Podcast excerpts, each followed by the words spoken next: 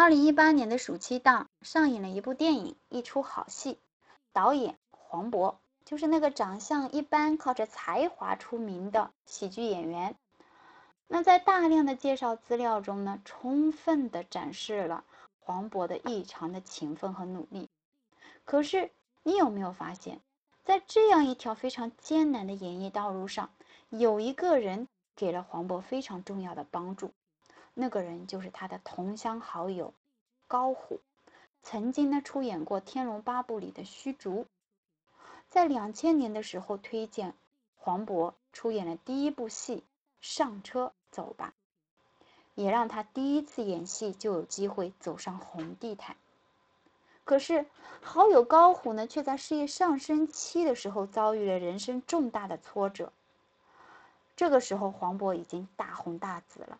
那为了给好朋友接戏呢，他对导演说：“要是高虎不演的话，我黄渤也不演了。”你看，一个优秀的人，除了超越常人的努力。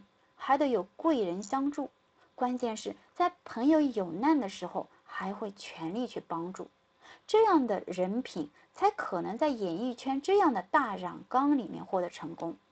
而我们普通人不也是这样吗？